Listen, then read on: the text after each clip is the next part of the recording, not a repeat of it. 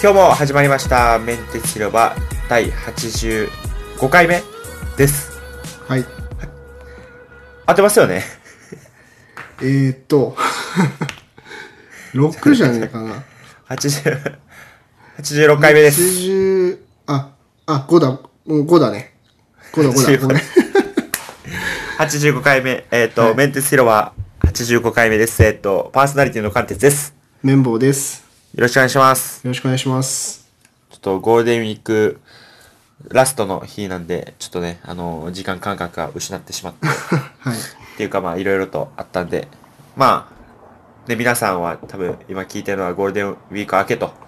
いうところで、多分仕事嫌な人もいるでしょうし学校行くの嫌な人もいるでしょうけどまあね次のお盆に向けてはい。またちょっとねこの頑張数りまヶしょう月頑張りましょうとはいい。うことで、えっと早速、まあ、今日も月曜日なんでニュース会から始めますはい。じゃあ今日は私からはいいきますね。えーっと、進化するデザイン手法、ジェネラティブデザイン。こおおれ知ってます知らないです。あ、見せた。ジェネラティブデザイン。デザインっていうやつがあるんです。はい。これまあ2016年6月29の記事なんですけど、これなんか2018年のなんかジェネラティブデザインっていうのがあって、で、それちょっと、あのーなんか、なんですかね、これを知った上で書いてたことなんで、あこれなんなんやろうっていうのをまずちょっと見ようと思ったら、もうこの記事にたどり着いたんで、はい。まはあまずはこれを取り上げようっていう感じですね。い。ジェネラティブデザインっていうのは、こう、ここに、えーっと、これワイヤードの記事なんですけど、うん。この説明には、えーっと、まあ、ジェネラティブデザインっていうのは、建築からプロデプロダクトデザインまで幅広くカバーするデザインの新しい手法の一つであって、まあ、従来やと、あの、まあ、椅子、バイク、建物を作るとき、デザイナーはまずその見た目をイメージした後に、自らプロトタイプを制作しますと。はい。やけど、このジェネラティブデザインっていうのは、そのプロトタイプの部分をコンピュータアルゴリズムにやらせるというところです。だから、ジェネラティブデザインでは、うん。デザインは課題のゴールを示して、コンピューターにデザインの設計や改善を行わせますっていうことです。あーわかりましたデザイナーの人がはい。課題をコンピューターに示すんだ。そうです。で、コンピューターが勝手にデザインと設計をすると。そういうことです。だから、えーっと、今回は、今回はバイクの例なんですけど、うん。デザイン、えっと、そのスチレンボードっていうやつから、あの、モデルを制作する代わりに、アルゴリズムに、プロトタイプの形状、機能を判断させるための要件、例えばサイズとか、重量制限や、希望するデザインうん。などを決めて、それをコンピューターに渡すことで、コンピューターがガガガガガってやって、パンって出てきますっていう、プロトタイプがボンって出てくるっていう。え、二つこの記事のバイクは、じゃあコンピューターがデザインしたってことそういうことです、そういうことです。こういう雲の巣みたいな、クモの巣みたいな形してますね。でしょなんか、これう実際なん乗かって大丈夫なんですか乗って大丈夫らしいです。マジか。乗って大丈夫っていうことですごいですね。でしょ、うん。まあ、こういうデザイン手法が、まあ、出てきてるっていう、まあ、ちょっとまあ未来のような感じですよね、まなあ、るほどこういうのまあこういうほんまに機能的なところだけポンポンポンって上げていって渡したらもうデザインをしてくれるみたいなまあまさに人間と要件だけ、まそうあ、ですこそういうう耐久性を持っててみたいなこういう重量でっていうのを渡せば作ってくれるんだっていうことですよ、まあこれは多分ウェブデザインとかでもなんかねなんか使えそうな感じですよねああなるほどなるほどでしょこういうまあ例えばわかんないですけどうんログインとか、こういう、なんかこういう一連のフローだけ、パンって渡したら、流したり、まあこういう風な、みたいな感じ入れたら、もうそこでもうデザインパーって終わってるみたいな。いちいち考えなくていういん。デザイナーに、従来のデザイナーの仕事が変わっていくって感じかもしれないですね、今後は。なるほどなるほどへえ面白いですっていねはい面白いでしょこういうデザイン手法があるんでまあなんか、ねまあ、自分はあんまりデザインはしないですけど、まあ、ちょっと勉強になるかなって思ってちょっと取り上げましたなるほど、まあ、デザインだけじゃなくて開発とかにも使えそうですよねもう活かせると思いますね、うん、はいなるほど。勉て強いにうなこりとまでしすた。ね。はい。ありがとうございます。じゃあ次は綿棒さん、お願いします。はい。えー次は、えー Amazon.com Alexa でスキル内課金が可能に、えー IT メディアの記事です。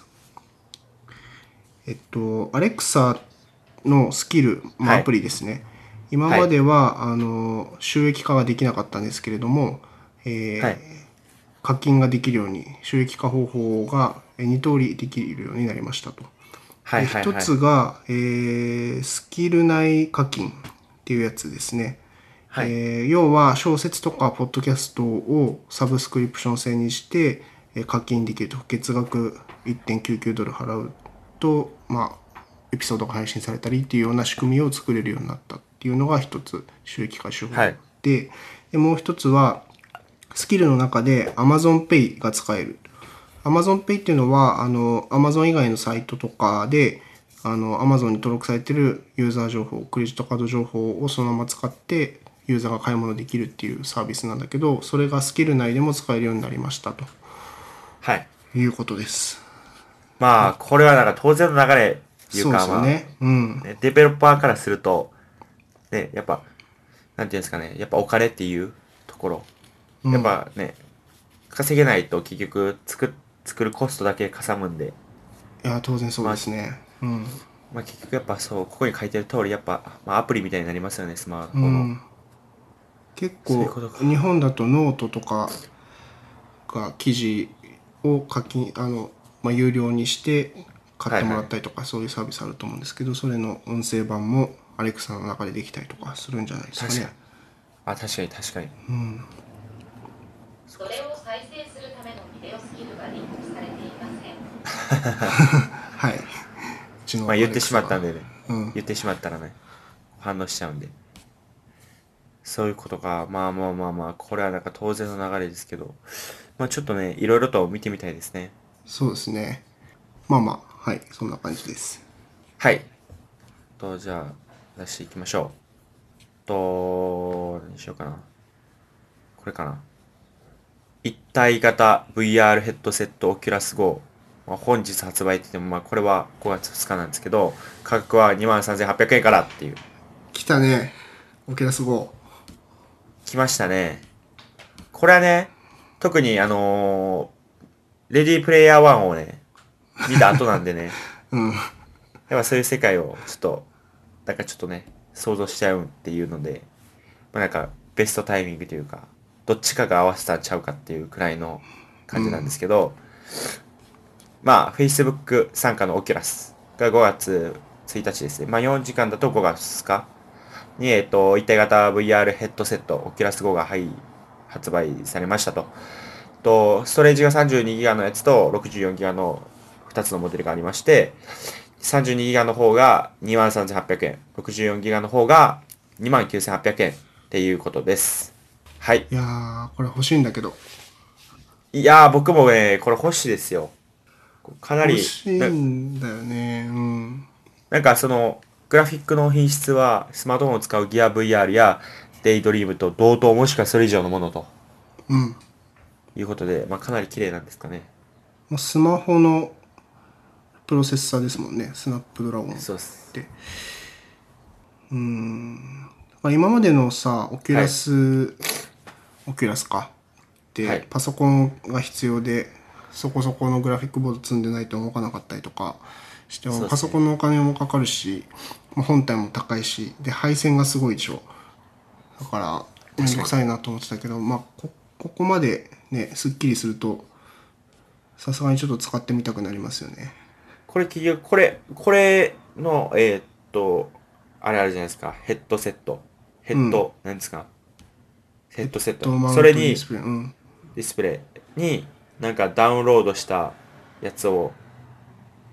入れて、うんあとはもう線とかなしで使えるってことですよね。そこの中で遊べたり、もの見れたりできるってことですよね。そういうことでしょう。うん。で、ネットフリックスも、ネットフリックス VR っていうバージョンがあるらしくて、はいはい、なんはか、まあ、360度とかじゃないんだけどそのこれオキュラス GO をつけてネットフリックス見るとすごい大画面で見てるかのような体験い。が確かにうそうなりますよね。うん、これ買おうかななかなりでも「レディープレイヤー1」の影響は受けてるよねもうこの欲しいっていう感情がそうでしょ え受けてません受け受けてるかなり 受けてる結局買ってどのぐらい使うかがちょっと怖いよねいやでもなんかこれは使いそうな気しますけどね結局パソコンで見ようじゃなくてこれで見ようってなるじゃないですか、確かにねでしょ、あのーだから常になんか画面は見てるわけですよ、うんうん YouTube とかなんかはとかまあ ABEMA でもいいしテレビでもいいんですけどでそれがパソコンじゃなくてこれに変わるっていう思えばうん普通のなんかなんですかねなんていうのわからないですけど使ってあんま使わんもんのにはならなさそうな気しますディスプレイの代わりになればいいですよなねるみたいなっていうこあとですのゴロマンさんっていう VR 界隈では有名な人がいて一時期日本法人、オキュラスの日本法人をやろうとしてたやってた人なんだけど、その人がいろいろ VR アプリを開発しててなんかその人がもうまさに仮想デスクトップみたいなのを作ってるんですよで、はいはいはいパソコンのウィンドウがもう 3D 空間にあってで手でその自分の手を動かすとウィンドウが動かせてみたいななんかその自分の 3D 空間の周りにいくらでもディスプレイが広がってるようなこうアプリを作ったりしててでちょっとオキュラス GO で動か動くか分かんないんだけどはいうんパソコンのオキュラスではその人使ってるあの使ってなんか YouTube 配信してたりとかしててすごいね面白そうなんですよへええ S 確かにいやこれはうんいやこれはやってみないとわかんないと思いますけど多分楽しいと そう思そうそうですよそうなんだよねだから結局使ってみないとさ何も言えないからなんか確かにそういう意味でもちょっと欲しいんですよね2万5000円くらいですからね。まあ、ね64ギガだと3万円から、まあ、スマートフォン、ね、買うって考えたら全然安いし、そうですねこれはちょっとまあ、もう届いてる方もいるってことですよね。結構届いてますよね皆さんだからちょっと一回か、その人たちのなんか、レビューとかを見て、うんうんちょっと、いろいろ判断して、まあ、メンテス広場の自分か綿棒さん買えば、まあ、またその会話できるし、っていう感じで、ちょっと見守っていただいたらな、とはいいうことで、お願いしますと。はいじゃあ、続じいゃてあは次綿で棒すさかん。ねはいえー、っとえー、っとじゃあこれかな、えーギガ人の記事で HTMLCSS で絵を描く猛者が作品を公開中あという記事なんですけど。あ、これか、やっぱこれ か。単純単純にすげえっていうだけなんだけどはいはいはい。 HTML と CSS で、えーなんかすごいもう本当に油絵みたいな絵が描けるっていう記事ね はいはいはいはい。こうなんか、いや、なんていうのか、ふ、なんていうんですか、これは、ヨーロッパ夫人っていうか、うんわかんないけど、肖像画あのドレス、だよねうん肖像画みたいな。そうそうそうそうそうそうそう。これ全部 HTML と CSS で書かれてると確かにこれね面白いの。が古いブラウザで見るとどんどん崩れていくんだよね対応してない、対応してないから、 CSS の、うんなんかありますよね。うん、 CSS イラスト職人と呼ぶべき熟練の技を持つスミス氏は他にも作品を公開しています。えー、これ逆にこの CSS とこう HTML で書く必要あんのって いうね。まあ、これまあまあ絵描く人にはね、まあ結局それ写真あるけど絵描く意味あんのみたいな言ってる意味わからんもんなんで、まあ、別に言う意味がないんでますあけど、ねまあツールは何でもいいっていうことなんだろうねまあすごいですよね、でも。すごいねまあなんか Excel とか Word で書く人とかもいるからね確かに。これすごいな、確かに。どう書いてんねや、これ。GitHub 公開してくるよ、マジで。確かにこれどうなってんだろうねちゃんと要素のあの要素のあれで、うん選やれば択いすけるるんですよと見れるとうんすごいな、まあ、これは本当にれた単純にすごいっていう記事なんですけどね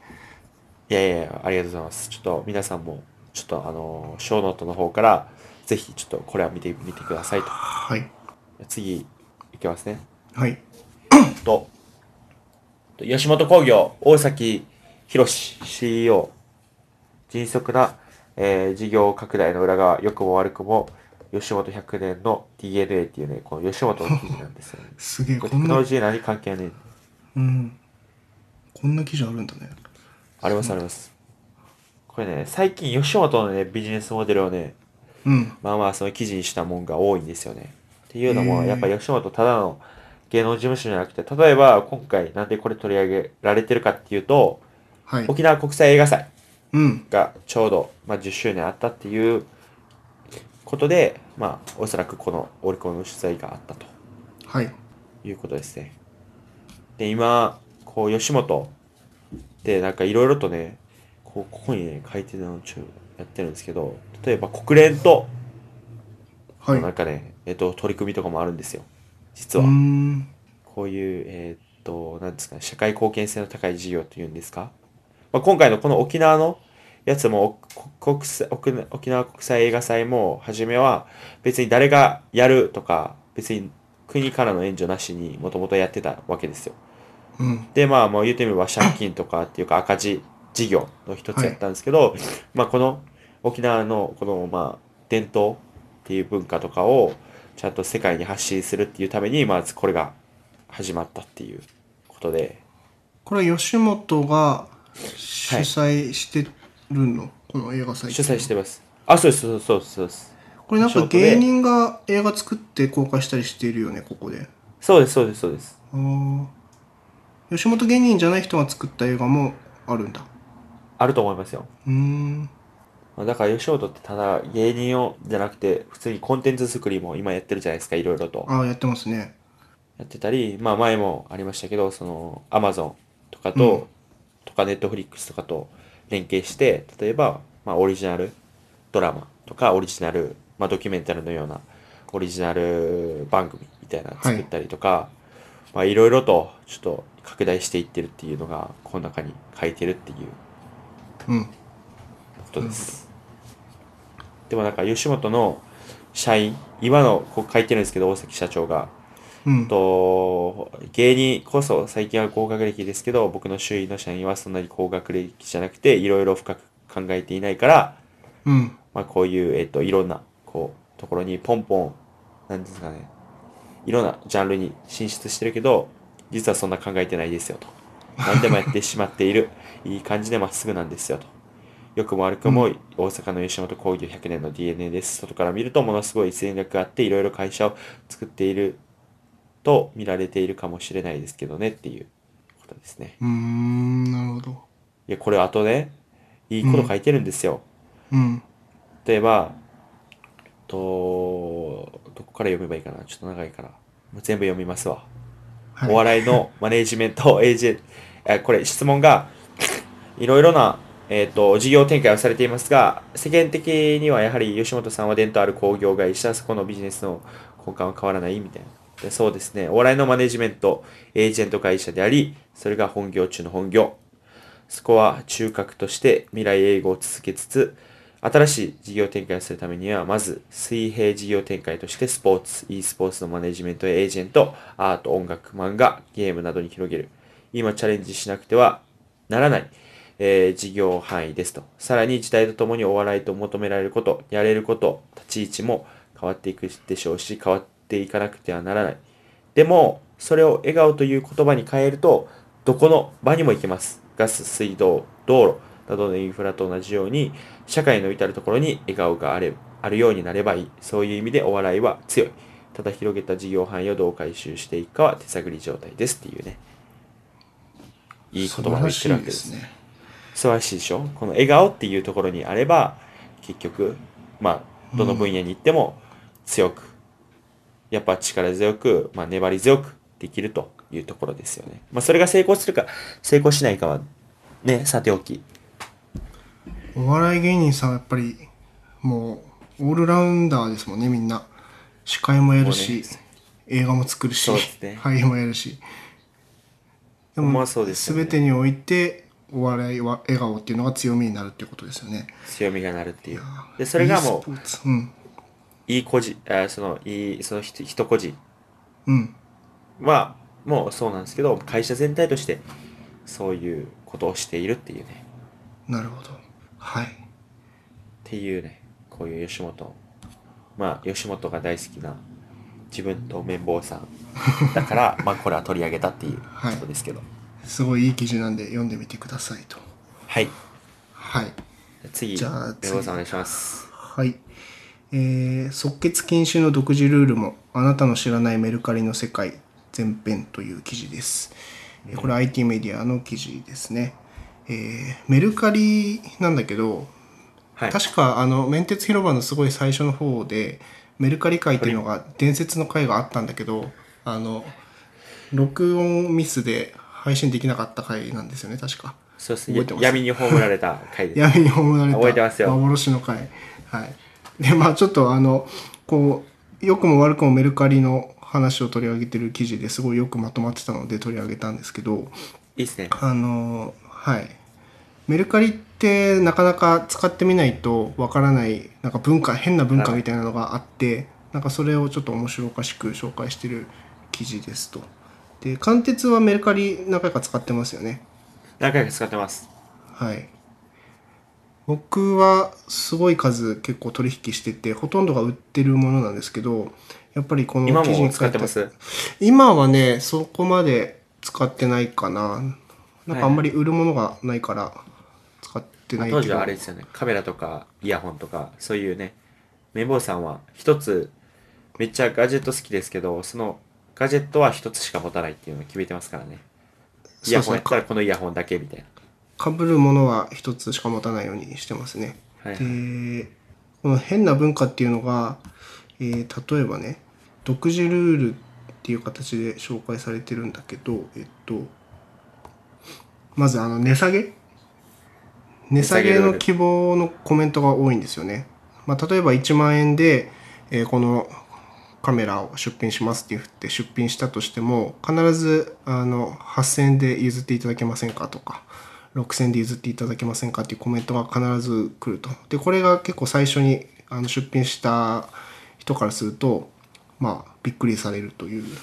ことなんですよはい。確かに。値下げ当たり前になっちゃってますよねもうメルカリ ではいやもうあれはね、うん僕はほんまやめてほしい文化なんですけど、これは前、 闇の回でも言ったんですけど、い闇の会でも言ったけどやほんまめんどくさいっていうね、この、そうだ下げ必ず下ねあの出品してすぐパッて買ってもらえるってことはなかなかなくて必ずコメントのやり取りしなきゃいけないからそこは面倒くさいよねそれはほんまめんどくさいなっていうのありますよ。ただここにも書いてありますけどあの、まあ、値下げを想定して高めに価格設定して出品する人もいますとで僕も必ずちょっとあのほ売りたい価格よりも高めに出してで値下げして値下げの交渉をしていくんだけど例えば1万円で売りたかったら1万3000ぐらいで出しといてで1万3000ぐらいで出すと、まあ、コメントでなんか9000とか8000円で売ってくれませんかみたいなコメントが来るから、うん、じゃあ1万円でどうですかっていうのと間を取っていくと、まあ、大体売りたい価格で売れるというようななんかこうちょっと高めに設定して落としどころをはいはいこう設定していくっていうようななんかこうまあ面倒くさいのは面倒くさいんだけどそういうやり方があるんだよね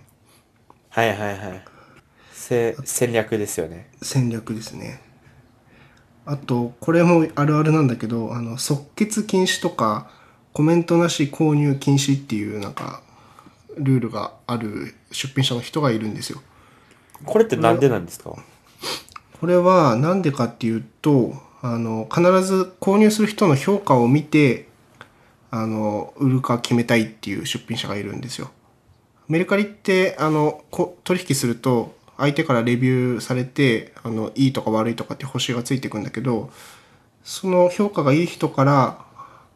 買ってもらいたいっていう出品者の人がいそうていでうことか必ずコメントで買っていいですかっていうふうにコメントしていいですよって言われないと買えないとかそういう人がいいるんですね